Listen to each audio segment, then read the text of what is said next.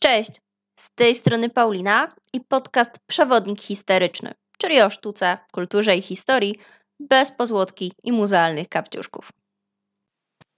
Jeśli zerknęliście na tytuł odcinka, to już na pewno wiecie, że dzisiaj będzie trochę sztywnie i nie dlatego, że postanowiłam zmienić koncepcję podcastu od momentu nagrania wstępniaka, czyli mm, nie, no jednego tej sztuce to trzeba jednak z zadęciem. Nie, nie, zupełnie nie o to chodzi. Dzisiaj po prostu porozmawiamy o sztywniakach, porozmawiamy o mumiach. I jasne, zapewne jak słyszycie mumia, to waszym pierwszym skojarzeniem jest starożytny Egipt, faraonowie, bandaże, piramidy, nie wiem, może filmu mumia, może kreskówki.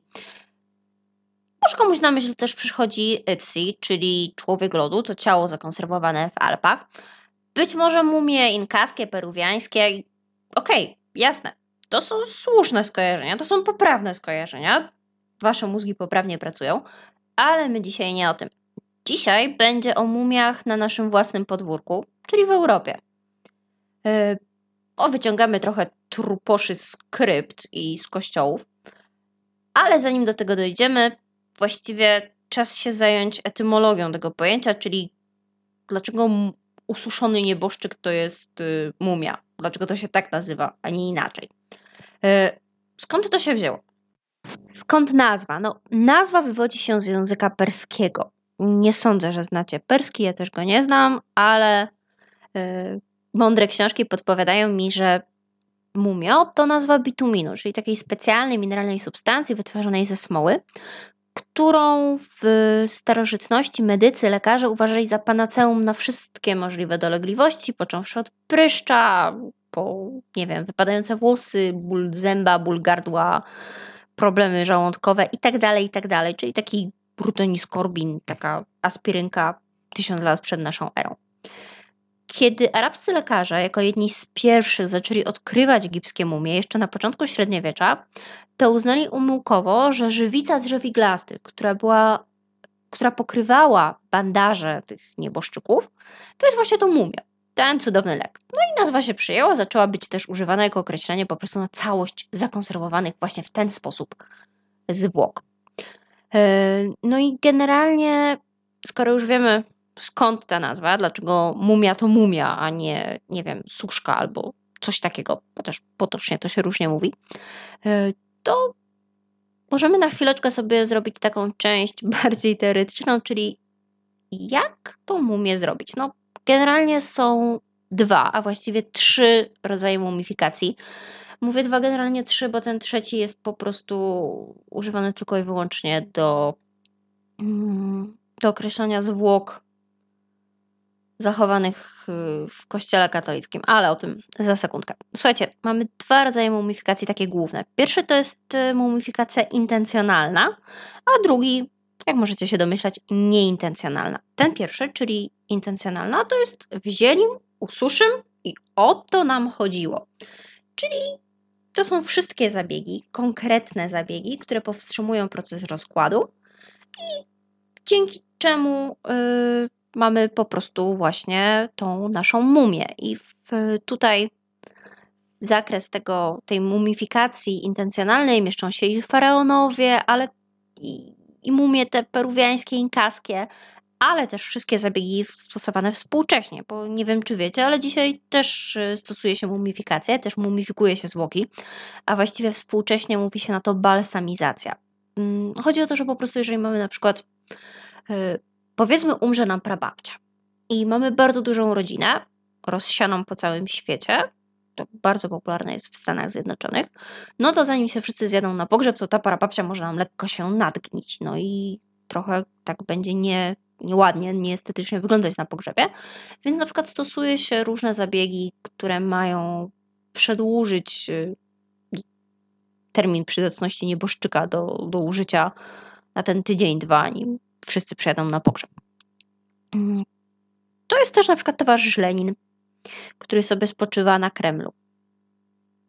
Czyli pierwszy typ, mumifikacja intencjonalna. Chcieliśmy mumię, mamy mumię. Drugi rodzaj to mumifikacja nieintencjonalna i o niej trochę więcej porozmawiamy. Tak zwana mumifikacja naturalna, czyli się ususzyło przypadkiem, w sumie jak się już suszyło, no to fajnie. Yy, tutaj mamy na przykład te ciała zachowane w lodowcach czy w torfowiskach, jak na przykład właśnie już wspomniany wcześniej Itzi, yy, krypty na Sycylii, Palermo, o nich właśnie będziemy też rozmawiać. I wszystkie inne ciała, które ususzyły się przez przypadek. I tutaj w tej nieintencjonalnej mumifikacji mamy też na przykład myszę, która nam wlazła za lodówkę i tam dokonała żywota. Jeżeli nie mieliście takiego przypadku w życiu, jeżeli nie wyciągaliście ususzonej myszy z lodówki, to bardzo, bardzo Wam zazdroszczę. No ale koniec, koniec dygresji. Słuchajcie, ten trzeci typ, o którym wspomniałam, to jest właściwie coś, co nie jest traktowane naukowo, ale jak już mówimy, to mówimy. To jest tak zwany typ cudowny i pewnie jak się domyślacie, to są e, ciała osób uważanych za świętych. W łacinie ma to swoją nazwę incorruptibles i chodzi po prostu o ciała tak zwane niezepsute, niezgnite. E, tak jak mówię, to odnosi się tylko i wyłącznie do Kościoła katolickiego i jest to dość kontrowersyjna kwestia, ale im poświęcimy y, kolejny, mm, kolejny fragmencik. Także podsumowując, mamy mumię, a mumia to jest ciało zachowane od rozkładu. Żeby jednak ta mumia nam powstała, to potrzebne są bardzo specyficzne, skrajne warunki, y, czyli generalnie dwa czynniki muszą zagrać. Musi nam zagrać temperatura i powietrze, a właściwie jego brak. Y, jeżeli nie mamy powietrza, no to powstrzymany jest proces gnilny. Drobne ustrojenia mogą się namnażać, nie zjadają nam tkanek. Jest spoko. Y, natomiast z temperaturą jest to troszeczkę bardziej skomplikowane, bo im bardziej skrajna temperatura, tym lepiej. Więc mumie mamy zachowane tam, gdzie jest ciepło i sucho, czyli na przykład Egipt, Peru, albo wręcz przeciwnie, tam, gdzie jest zimno, czyli to są właśnie wszystkie lodowce, torfowiska yy, i tak dalej, i tak dalej. Mm, co ciekawe, jeżeli mówimy o tej mumifikacji właśnie ze względu na zimno, to naukowo nazywa się to liofilizacja. Na pewno Wam ten termin się obił już o uszy gdzieś, kiedyś, na pewno, tak myślę, bo bardzo często w sklepach możemy na przykład znaleźć liofilizowane owoce, yy, które dodajemy, nie wiem, do naszej super healthy fit owsianki. Więc na drugim raz, za drugim razem, jak będziecie kupować sobie takie truskaweczki, czy nie wiem, borówki, czy, czy co tam się kupuje i zobaczycie, że one są właśnie takie no, wysuszone, pomarszczone, to uh-huh, to jest właśnie mumia. No ale mniejsza z tym. Y, w drugiej połowie XX wieku w ogóle wierzono bardzo mocno w y, magiczne y, właściwości niskich temperatur. Uważano, że mm, kriogenizacja to jest przyszłość, więc jeżeli jakiś delikwent nam się przekręcił, to starano się go jak najszybciej, oczywiście to było tylko i wyłącznie dostępne dla bogatych, no nie? Jak najszybciej zamrozić, no i w przyszłości, kiedy technika, kiedy medycyna się rozwinie, to będzie go można rozmrozić i powtórnie ożywić. No, szanse to są mizerne, ale przez pewien czas był to dość, dość popularny trend. Nawet y, na pewno Wam się obiło uszy, że podobno gdzieś tam jest właśnie zamrożony Walt Disney, który czeka na lepsze czasy. I tutaj niestety muszę zniszczyć Wasze marzenia. Jeżeli czekacie na kolejne bajki Disneya rysowane ręką mistrza, no to bardzo mi przykro, bo Walta Disneya skremowano i on nie jest zamrożony. Przykro mi. No ale okej. Okay. Yy, więc już mamy ustalone. Najlepiej, żeby mumia przebywała gdzieś, gdzie jest sucho, albo gdzieś, gdzie jest zimno, no jak już taką mumię wykopiemy, to absolutnie nie należy, wykopiemy, nie wiem, odkryjemy, znajdziemy, to nie należy na nią chuchać, nie należy na nią dmuchać i zmieniać jej temperatury. Dlatego jeżeli macie na przykład, zwiedzacie muzea i widzicie gdzieś mumy faraonów, one z reguły są w gablotkach, żeby broń Boże nikt nie zmienił mikroklimatu, bo jak się zmieni mikroklimat, no to te procesy genilne, które zostały zahamowane, mm, mogą, mogą po prostu ruszyć ponownie. I na pewno tak się zdarzy, bo już udało się zauważyć, że jeżeli gdzieś eksponowano właśnie takie, takie mumie, takie suszki, to ludzie chodzili, chuchali, nie wiem, zbliżali się, zmienił się mikroklimat, no i niestety mumia nam się popsuła. E, to się też dzieje, kiedy mumifikacja jest po prostu źle zrobiona. I to się też dzieje z Leninem. Możecie to zresztą bardzo łatwo sprawdzić. Jeżeli wpiszecie sobie mauzoleum Lenina lub po prostu mumia Lenina, to zobaczycie, że na tych starych, starych zdjęciach on jest jeszcze eksponowany no, w garniaczku, leży sobie cały, można go sobie całego oglądać, a obecnie tak przykrywają go prześcieradełkiem, no bo po prostu coś poszło nie tak, no i miał być wiecznie żywy, a, a nam gnije. No ale zanim e, Lenin nie jest dzisiaj naszym e, mm, tematem naszego odcinka, e, dzisiaj rozmawiamy o innych mumiach, no i przydałoby się trochę historii. No więc jak to z tą mumifikacją było? No generalnie uważa się, że to jest rozrywka starożytnych, no i mumie do Europy zawitały dopiero wraz z pierwszymi odkryciami w Egipcie. Były tutaj przewożone na przykład do wunderkamerów, czyli do gabinetów osobliwości, czy właśnie jako składnik tego cudownego leku na, na wszystko, bo tak, kiedy odkryto mumię, to nadal ta wiara w ich cudowne medyczne właściwości była żywa i możni tego świata królowie zażywali sobie proszek mumiowy. I co ciekawe, ten lek z mumii można było skupić aż do 1924 roku. No ale słuchajcie, to jest jeszcze nic, bo jeżeli wydaje Wam się, że mumiowa kuracja to jest y, coś dostatecznie szokującego, to możecie sobie usiąść, bo w Egipcie tych mumii było po prostu bardzo dużo. No, jak wiecie, Egipcjanie wierzyli, że mumifikacja jest przepustką do życia wiecznego, no więc zaczęto kopać i kopać i kopać i kopać i tych trupków wykopano bardzo dużo. No, w Egipcie Egipcjanie na przykład uważali ich, używali ich do budowy swoich domów. Także mogli śmiało powiedzieć, że no, mój dom rodzinny jest na solidnym fundamencie moich przodków, bo po prostu pod podłogą był pradziadek albo prapradziadek. E, co ciekawe, w Europie mm, mumie miały jeszcze jedno zastosowanie i używano ich do wytwarzania farb. Jeszcze w XIX wieku. Zwłaszcza prefalici uwielbiali taki kolor, który nazywał się mumiowy brąz. E, myślę, że zrobię kiedyś odcinek o różnych dziwnych barwnikach i dziwnych kolorach. Ten mumiowy brąz, jeżeli sobie to wygooglujecie, ma kolor takiego no, kurzu, no, szaro-burę, brązowawe, brudnawe. On był o tyle fajny w użyciu, że był dość transparentny, czyli przeźroczysty. Dało się nim nakładać cienie, dało się uzyskiwać, malując tym kolorem, można było uzyskać naprawdę subtelny efekt gry światłocieniowej. Y, no i, no i cieszył się po prostu popularnością. Można go było kupić w sklepie aż do lat 60. I to nie XIX wieku, XX. Mhm do XX wieku można było kupić farbę z mumii. No ale okej, okay, koniec tych dygresji. E, wracamy na nasze europejskie podwórko, no bo jak wiecie, w Europie też trochę tych mumii jest. Oczywiście pomijamy przypadki ciał, nie wiem, w torfowiskach, bagnach ludo e, i lodowcach. Pomijamy mumie egipskie ściągnięte tutaj po prostu z Afryki. I rozmawiamy sobie dzisiaj o mumifikacji w Europie. I słuchajcie, mumifikacja w Europie ma dość długą tradycję. Słuchajcie, o początkach mumifikacji w Europie możemy mówić już od XII wieku. Oczywiście największa popularność to jest mniej więcej wiek XIV-XV. E, zajmowali się nią, zajmowali się mumifikacją mm, ówcześni znani chirurdzy, na przykład Guido Chauliac albo Pietro de Argelta. Musicie mi wybaczyć, ale ja nie jestem dość dobra w wypowiadaniu zagranicznych nazwisk. No i po co? No, po to, że po prostu było to praktyczne.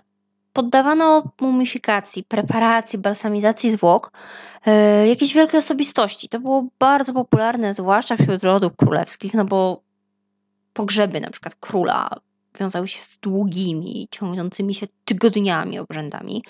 No i trzeba było tego króla jakoś zakonserwować, prawda? Bo on musiał brać udział we własnym pogrzebie. No, jednak wypada być na własnym pogrzebie i na wszystkich ceremoniach związanych z pogrzebem, pochówkiem. No i mało kto chciał, żeby w trakcie imprezy odpadł mu nos, bo inna wystająca część ciała. No ale jak mówimy o średniowieczu, to nie możemy zapominać o kościele katolickim. No i generalnie kościół do mumii miał podejście, właściwie nie miał podejścia. Może tak to powiem. Generalnie nie rodziło to żadnych problemów, no bo mumifikowano też papieży. No pogrzeby papieży to jednak była wielka impreza i długa impreza, więc y, co też jest ciekawe, podobnie jak w starożytnym Egipcie, y, nie wyrzucano wnętrzności, no bo żeby nam mumia się dość dobrze zachowała, to trzeba wyjąć wszystkie tkanki miękkie, wątrobę, żołądek, jelitka, bo dzięki temu mamy większe szanse, że nam po prostu nasz nieboszczyk nie zgnije. Więc tych papieskich wnętrzności, tak samo jak w starożytnym Egipcie, nie wyrzucano, tylko składano w podziemiach Bazyliki Świętego Piotra. Tam było coś w rodzaju takiego dużego relikwiarza, a na zlecenie papieża Benedykta XIV XVIII wieku wybudowano osobną, wypasioną kaplicę, specjalnie na papieskie flaczki. Także generalnie kościół z mumifikacją spoko. E, zmiana przyszła dopiero w XVII wieku. Mm, wtedy pewien niemiecki uczony, lekarz, Christoph Friedrich Garman, e, opublikował traktat zatytułowany Cuda zmarłych. No i w tym dziele hmm, pisał o różnych tam, wiadomo, rzeczach związanych z truposzkami, ale pojawiła się też taka teza, że w mumii, w naszym nieboszczyku, wciąż tli się iskierka życia. No i tym samym wiąże jego nieśmiertelną duszę. Taka dusza jest zamknięta w tej ziemskiej powłoce, no i nie może udać się do nieba. W optymistycznym wariancie oczywiście, no zakładamy jeszcze piekło i czyściec. Więc jeżeli działają te użyte procesie konserwacji balsamy, jeżeli działają te różne, różne środki, no to ten nieboszczyk ma, szczerze powiedziawszy, przegwizdane. Dopiero jak się cały proces mumifikacji skończy, dopiero jak się skończy działanie tych y, różnych środków użytych do konserwacji, jak się mumia rozpadnie, no to wtedy kończy się ostateczne życie takiej osoby i jej dusza może spokojnie odejść y, gdzieś. Tam, gdzie sobie zasłużyła. Więc od tego momentu zaczęto używać, że no, mum, uważać, że no, mumifikacja to jednak nie jest fajna sprawa. To jest B, bo nie pozwala na hasanie radośnie w niebie albo na cierpienie katuszy w piekle. Chyba bym wolała jednak być mumią, gdybym była wierząca. E, oczywiście to z... byłoby pięknie, byłoby prosto i logicznie, gdyby ludzie po przeczytaniu tego traktatu stwierdzili, ok, no to dobra, to w takim razie nie bawimy się w mumifikację. Gdzie tam? W późniejszych latach, tak gdzieś do XX wieku, e, zaowocowało to zupełnie nową, zupełnie przeciwną drogą, czyli eksperymentami. Jak zrobić mumię? Jak tą mumifikację zrobić skutecznie? No, trochę tutaj to się nie zgrywa logicznie, ale jak wiecie, nasza historia nie zawsze jest logiczna. E, różnych rzeczy używano do mumifikacji. Raz to były rzeczy skuteczne, raz nie. No, oczywiście na pierwszym miejscu alkohol i wszystkie lokalne żule spod, y, spod sklepu mówią lubię to. E, używano też ziół, takich jak lawendy, rozmarynu, różnych, żywi, różnych żywic, albo po prostu tego, co stosowano do konserwacji obrazów, terpentyny czy cynobru. Także mamy różne sposoby na zrobienie mumii i różne metody na zrobienie mumii w, na terenie Europy. No ale słuchajcie, jest jeszcze ten trzeci sposób, o którym wspomniałam wcześniej, obiecałam do niego wrócić, e, bo wiąże się to z Kościołem katolickim. No i jak e, możecie się domyślać, Kościół katolicki ma dość dziwne do tego podejście a właściwie nie ma podejścia, bo z jednej strony uważa, że no spoko, jeżeli się zwłoki nie zepsuły, no to jest to mile widziany aspekt na przykład przy kanonizacji albo beatyfikacji, e, w odróżnieniu do kościoła prawosławnego, gdzie wystarczy, że ciało się zachowa, no to wtedy już okej, okay, super, mamy świętego. E, w kościele katolickim jest to po prostu jeden z argumentów przemawiających za kanonizacją. Ale Kościół katolicki ma specjalną e, kategorię dla takich właśnie mumii. E, mówię o kościele tak dużo, dlatego że po prostu dużo tych mumii, których możemy oglądać w Europie, na terenie naszego kontynentu, znajduje się w kościołach.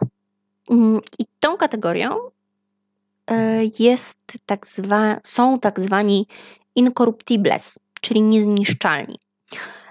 Te osoby za życia miały wykazywać wielką pobożność, religijność, y, miały im towarzyszyć jakieś mistyczne wizje, cuda, no a po śmierci właśnie doskonale zachowane ciała, których tu podkreślamy oficjalnie, oficjalnie nigdy nie balsamowano ani nie stosowano żadnych innych technik mumifikacyjnych.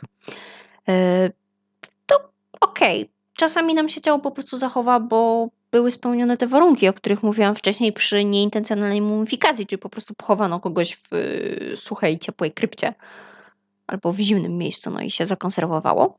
No ale oczywiście to, to, nie, o tym, to nie o tym mowa. Mm. Więc jeżeli mamy jakiegoś delikwenta, który był gorliwy religijnie i, i nie wiem, potrafił zamieniać wodę w wino, czy, czy co tam robią święci, e, no to jak poznać, czy ktoś mu po prostu pomógł zostać mumią, czy jednak to był cud? No, Kościół ma odpowiedź, bardzo prosto. Są pewne wytyczne, którymi mają się wszyscy niezniszczalni kierować. I jest to przede wszystkim obecność ciemnowiśniowej barwy krwi pod skórą. Ja w tym momencie czytam z wytycznych kościoła, dlatego, e, dlatego tak to brzmi. E, która ma wyglądać, jakby była gotowa do wytryśnięcia a także elastyczność kończyn, skóry, woskowy wygląd karnacji oraz przyjemny aromat, y, który bardzo często określany jest jako zapach fiołków i róż. No okej, okay, z tą krwią to jest to rzecz, która jest dość ciężka do wytłumaczenia w naukowy sposób, ale łatwo jest y, wytłumaczyć y, zapaszek. Mm, no moi drodzy, zapaszek fiołków powstaje z zetknięcia się moczu i terpentyny. Mm, a terpentyna, jak wiecie, była używana do konserwacji zwłok. No, mocz też w zwłokach, w zwłokach występuje, także sorry. E, kolejną cechą, która ma charakteryzować zwłoki niezniszczalnych, jest taki woskowy wygląd karnacji. Jakby, to wiecie, jakby to była figura z Muzeum Madame Tissot. E, no i to też da się wytłumaczyć naukowo. Bardzo prosto, bo jeżeli ciało przez długi okres czasu przebywa w miejscu, gdzie nie ma odpowiedniego dostępu tlenu, czyli w jakiejś krypcie, y, tam gdzie jest na przykład dużo wilgoci, czyli na przykład krypcie pod kościołem, y, i jest y, niska temperatura, czyli na przykład krypta pod kościołem, to wtedy na powierzchnię ciała, na powierzchnię skóry wytrąca się tak zwany tłuszczowosk. To jest po prostu tłuszcz w ciele, który podlega pewnym procesom chemicznym i przekształca się w takie dość twarde, białowo-żółtawe masy, które właśnie przypominają woskową powłokę. Mm, poza tym bardzo często mm, wytrącenie się tych y, kwasów tłuszczowych prowadzi do zakwaszenia zwłok i ich odwodnienia, no i tym samym zahamowania rozwoju drobnoustrojów. Więc y, jeżeli tak już zupełnie nienaukowym bełkotem mówimy, to po prostu z ludzką skórą jest tak jak z butami skórzanymi. Jak je nawoskujemy porządnie, no to dłużej pożyją, więc jak się nam te tłuszczowoski wytrącą, no to też po prostu powstaje nam taki, taki muminak, taka mumia. I tyle w temacie. Tak to działa. Yy, także mamy trzy rodzaje mumifikacji. Mamy mumifikację intencjonalną, mumifikację nieintencjonalną, czyli przypadkową. No i mamy tych, y, tych świętych, y, do których podchodzi Kościół. Na przykład taką świętą jest y, święta Cycylia, męczennica z czasów rzymskich, której ciało miano znaleźć w trakcie badań, w trakcie wykopalisk w starożytnym Rzymie. Mm, to jest też na przykład ojciec Pio i tak dalej, i tak dalej. Oczywiście z drugiej strony, e, tutaj mamy tych świętych, więc jak się święty nam zachowa, no to jest spoko. A jak zachowa nam się ktoś, kto nie był święty, no to wtedy to już jest e, mumifikacja, to jest rytuał pogański, niezgodny z wartościami chrześcijańskimi, no bo przecież mamy w Księdze Rodzaju prochem jesteś, w proch się obrócisz, więc mumifikacja jest e, zła Podsumowując, mumifikacja jest dobra, jeżeli dotyczy świętego, no i jest zła, jeżeli dotyczy kogoś, kto świętym nie był. A więc skoro tak, no to walczono z mumifikacją. Mówiono, że za mumifikowanie zwłok będzie się miało grzech śmiertelny i tak dalej, i tak. Oczywiście na to wpływ też miały różnego rodzaju legendy, na przykład o wampirach, czy, czy strzygach, czy innych upiorach.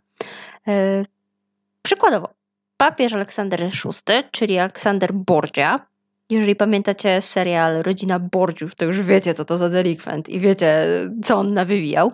E, kazał utopić w Tybrze znalezione zwłoki kobiety. No, jak wiecie, w, w starożytnym Rzymie co i róż coś się tam wykopuje, więc znalazł jakieś zachowane zwłoki i kazał je po prostu założyć im proces, ukarać i w ogóle wrzucić do Tybru. Tak bardzo często sobie radzono właśnie z niepotrzebnymi e, delikwentami żywymi lub martwymi. E, obecnie Kościół jest dość ostrożny w szafowaniu tego typu sądami, e, osądami, no bo na przykład e, Jan Paweł II jest, był zabalsamowany na czas pogrzebu, a teraz spoczywa sobie w zamkniętym sarkofagu. Kościół oficjalnie mówi, że dlatego, że odchodzą od prezentowania mm, właśnie tych różnych mumii ale jak byłam w Rzymie kilka lat temu, to w Świętego Piotra można było znaleźć zakonserwowanych papieży, takie troszeczkę y, inne królewne śnieżki. Y, a poza tym w kościołach europejskich mumii można znaleźć bardzo dużo. I o tym będzie w kolejnym odcinku. Także do usłyszenia. Pa, pa!